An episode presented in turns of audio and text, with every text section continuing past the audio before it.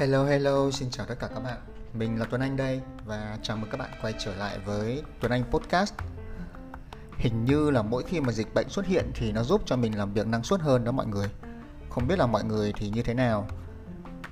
Mình nhớ là cái thời điểm tháng tư năm ngoái, tức là hơn một năm trước, khi mà ở Việt Nam mình bắt đầu cách ly lần đầu tiên á, là cũng là lúc mà mình ở nhà, mình chán quá và mình quyết định làm podcast. Và mình làm liên tục ba mươi ngày liền. Thì bây giờ là thời điểm tháng năm thì cũng không đến nỗi cách ly giống như năm ngoái, nhưng mà nhà nước cũng đang khuyến khích chúng ta ở nhà. Thì mình cũng đang làm podcast và tự nhiên mình nhận ra là mình đang làm podcast mỗi ngày các bạn ạ.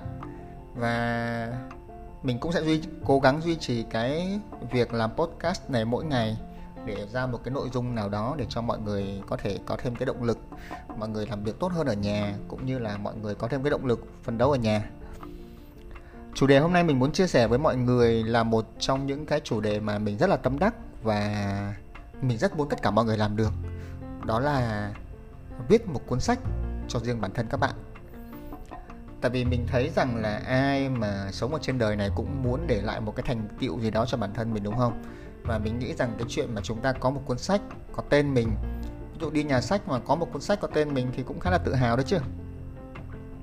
Mình thì mình đã viết được bốn cuốn sách rồi. À, cho bạn nào chưa nhớ thì mình đã viết cuốn Nhắm Mắt Bắt Được Việc, bây giờ nó cũng hết mất rồi, không bán nữa. Cuốn thứ hai là cuốn Định Vị Bản Thân. Hai cuốn mới nhất là cuốn Một Ngày Của Tôi Có bốn tám giờ. Và cuốn gần đây nhất là cuốn Freelancer à, Muốn Tự Do Phải Tự Lo. Thì mình viết được bốn cuốn sách đó. Và thực tế là mình chia sẻ với mọi người như thế này. Cái chuyện mà có một cuốn sách trong cái thời gian này nó không có khó. Nếu như ngày xưa thì để mà có được một cuốn sách cho bản thân thì nó sẽ rất là khó, tại vì cái khâu kiểm duyệt này, rồi những cái nhà xuất bản nó không có nhiều. Nhưng mà bây giờ thì có rất là nhiều nhà xuất bản rồi, à, khâu kiểm duyệt nó cũng dễ hơn và mọi thứ nó dễ hơn rất là nhiều. Nên là các bạn hoàn toàn có thể có một cuốn sách của riêng các bạn. Hãy viết về một cái chủ đề nào đó mà các bạn cảm thấy hứng thú. Cái chuyện ra sách bây giờ nó khá là dễ, giống như là chuyện mà các ca sĩ underground có thể ra nhạc rất là đơn giản, chỉ cần lên YouTube là ra thôi. Thì sách thì cũng rất là dễ. Thì dễ như thế nào thì mình chia sẻ thêm nhé. Đầu tiên là cái nội dung gì thì có thể xuất bản được sách. Thì thành thật mà nói là không có một cái giới hạn gì về nội dung sách có thể xuất bản được hết. Các bạn đi ra nhà sách mà xem, các bạn sẽ thấy rằng uh, sách gì cũng có mà, đúng không? Từ những cái chuyện tản văn cho tới sách văn hóa, lịch sử, sách tình yêu, rồi uh, sách dạy chơi thể thao, dạy trồng cây, dạy nấu ăn, tất tần tật thể loại nào bạn cũng cũng có thể viết thành sách được hết ạ.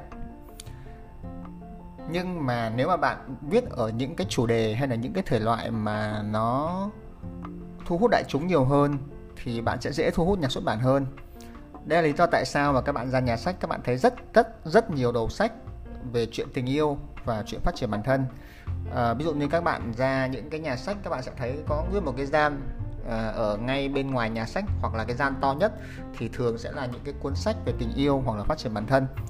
Tại vì đó là những cái sách mà nhu cầu người đọc nhiều và họ quan tâm. Thì khi mà nhu cầu người đọc nhiều và họ quan tâm thì nhà xuất bản họ cũng sẽ muốn xuất bản những cuốn sách như vậy để cho họ có thể có thêm chi phí, họ có thể có thêm tiền. Có cung thì có cầu thôi, đúng không? Nhưng mà mình nói như vậy không có nghĩa rằng là bạn cứ phải viết về những cái chủ đề đó, mà mình chỉ muốn nói rằng để thu hút được nhà xuất bản hơn thì bạn nên tập trung vào những chủ đề đó thôi. Còn thực ra nếu mà bạn cảm thấy bạn rất là giỏi ở một cái chủ đề nào đó mà có thể nó chưa thu hút lắm thì bạn vẫn cứ viết về chủ đề đó đi. À, biết đâu thì cái kiến thức của bạn nó vẫn là một cái mà nhà xuất bản cần. Tại vì mình thấy có những bạn họ rất là giỏi trong chuyện dạy chó chẳng hạn này, hay là có những bạn rất là giỏi trong chuyện skincare, chăm sóc bản thân. Thì các bạn hãy viết về những cái chủ đề đó và mình tin chắc là sẽ có những người quan tâm tới cái chủ đề mà các bạn đang viết. Cá nhân mình thì luôn khuyến khích rằng hãy viết gì cũng được, nhưng mà hãy viết về những thứ mà bạn thực sự quan tâm và bạn thực sự có kiến thức về nó. Tại vì khi mà bạn thực sự quan tâm và bạn thực sự có kiến thức về cái chủ đề đó thì chắc chắn là cái nội dung của bạn viết ra nó sẽ hay hơn, nó sẽ đi vào lòng người hơn là bạn cố gắng bạn viết một cái chủ đề để bán được sách thôi, chứ không phải là chủ đề tâm huyết của bạn. Vậy thì để xuất bản được một cuốn sách thì các bạn cần phải chuẩn bị những cái gì?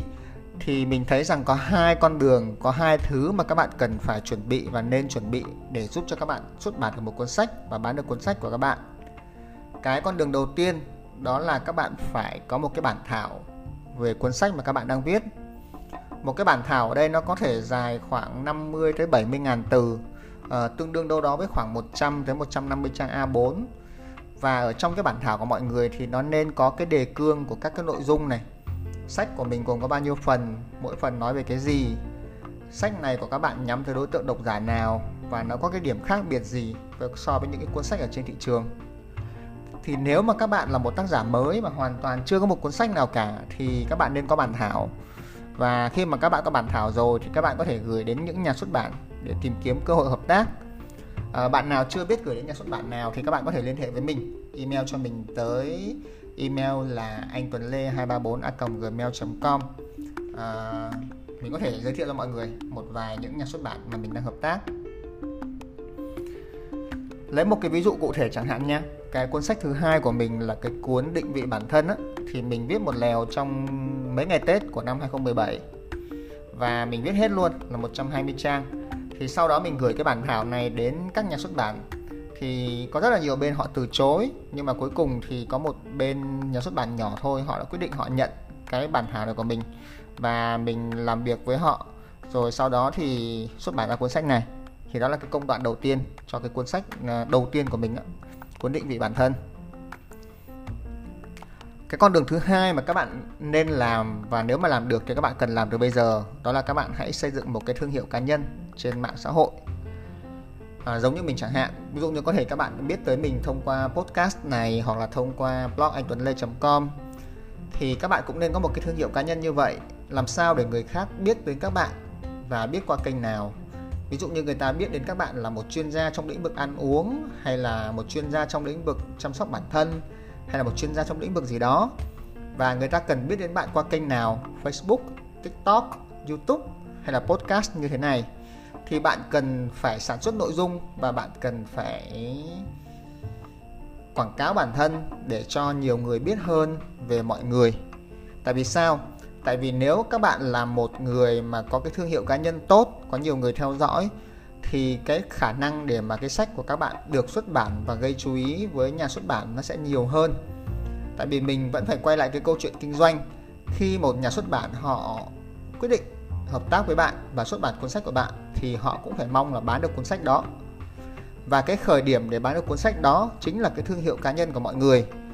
Mọi người có thương hiệu cá nhân tốt thì nhà xuất bản sẽ thấy rằng bạn có tiềm năng bán được cuốn sách đó cho nhiều người hơn. Thì như vậy nó sẽ giúp ích cho các bạn rất là nhiều trong cái chuyện hợp tác được với nhà xuất bản và xuất bản ra cái cuốn sách của các bạn. Vậy thì sau khi mà các bạn làm được hai cái bước trên thì các cái khâu tiếp theo nó sẽ diễn ra như thế nào đây? Khi mà bạn đã có bản thảo hoặc là bạn đã được đặt hàng để viết á, thì cái khâu tiếp theo của bạn là làm việc với các nhà xuất bản. Ở Việt Nam thì các nhà xuất bản rất là nhiều. Mọi người có thể lên mạng mọi người tìm rất rất rất nhiều các nhà xuất bản. Và mình cũng phải lưu ý lại cho mọi người một điểm, đó là các cái nhà xuất bản nó cũng là một công ty về kinh doanh. Và khi họ mà kinh doanh thì họ cũng phải cần có lợi nhuận. Nên là mỗi một công ty như vậy thì họ sẽ tập trung vào một vài dòng sách nhất định mà là thế mạnh của họ. Ví dụ như các bạn đọc sách Nhã Nam thì các bạn sẽ thường thấy những cuốn sách kinh điển của thế giới sẽ ở bên Nhã Nam. Các bạn đọc sách First New thì các bạn sẽ thấy rất là nhiều sách về kinh tế, về phát triển bản thân. Các bạn đọc sách của Skybooks thì các bạn sẽ thấy đây là một dòng sách trẻ. Tương tự như vậy, có rất là nhiều những cái dòng sách khác nữa. Thì mỗi một cái đơn vị xuất bản như vậy, họ sẽ tập trung vào một cái nhánh sách phù hợp với lại cái đối tượng độc giả của họ. Vậy nên là khi mà bạn à, tìm kiếm một đơn vị xuất bản thì bạn cũng nên tìm kiếm cái đơn vị mà nó phù hợp với lại cái đối tượng độc giả mà bạn đang hướng tới. Thì nó cũng sẽ nhiều cái cơ hội hơn cho mọi người.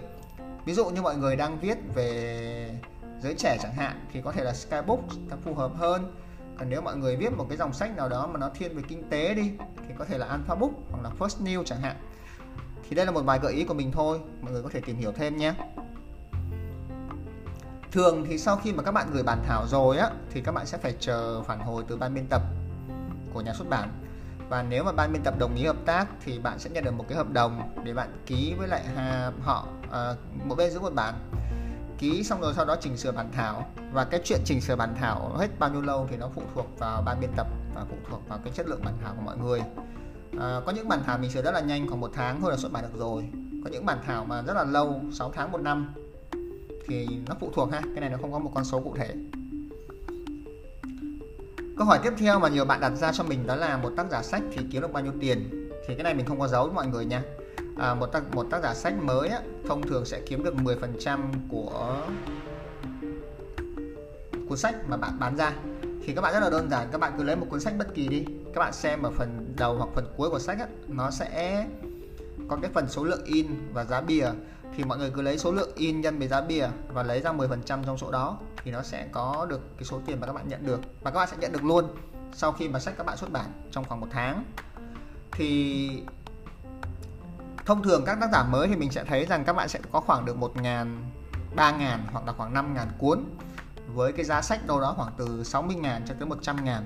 Thì tức là mình lấy ví dụ ba nghìn cuốn đi. Thì các bạn có thể nhận được đâu đó khoảng từ mười tám triệu tới ba mươi triệu cho một cuốn sách của mọi người. à, Mình thì có thấy con số nó không nhiều. Không biết các bạn có thấy có nhiều không? Tại vì mình nghĩ rằng một năm các bạn viết giỏi lắm được hai cuốn sách. À, hai cuốn sách giúp các bạn kiếm được bốn mươi triệu. Thì nếu mà các bạn sống bằng nghề viết sách thì mình nghĩ nó cũng không có khả thi đó lắm.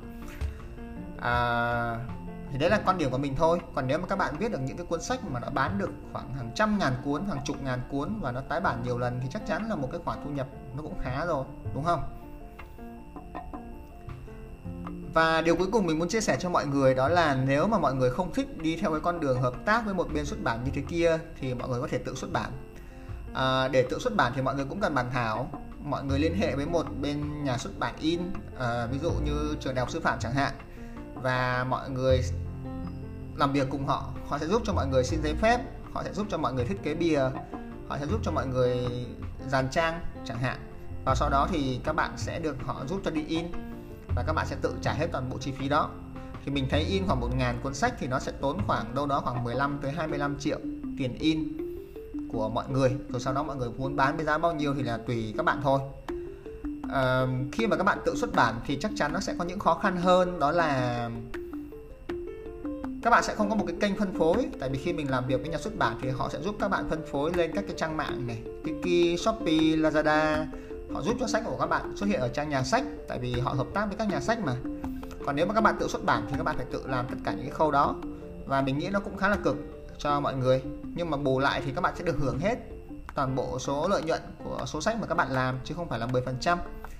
Nên nó sẽ phụ thuộc vào cái uh, quan điểm về xuất bản của mọi người. Mọi người thích xuất bản như thế nào, mọi người thích hưởng hết hay mọi người thích hợp tác một bên. Thì đó là cái những cái chia sẻ của mình trong cái chuyện viết sách. Và cũng chia sẻ với mọi người là mình cũng đang có trong tay khoảng một vài những cái bản thảo mới, à, một cuốn sách về tình yêu và một cuốn sách về phát triển bản thân nữa. Thì mọi người hãy chờ đợi, à, khi nào mình xuất bản thì mình sẽ thông báo tới mọi người nha. Nếu mà mọi người có bất kỳ câu hỏi nào về chuyện viết sách hay cần hỗ trợ thêm thì đừng ngần ngại email cho mình. Mình rất là sẵn sàng mình hỗ trợ cho mọi người. Cảm ơn các bạn đã lắng nghe Tuấn Anh Podcast và chúc các bạn một ngày làm việc vui vẻ.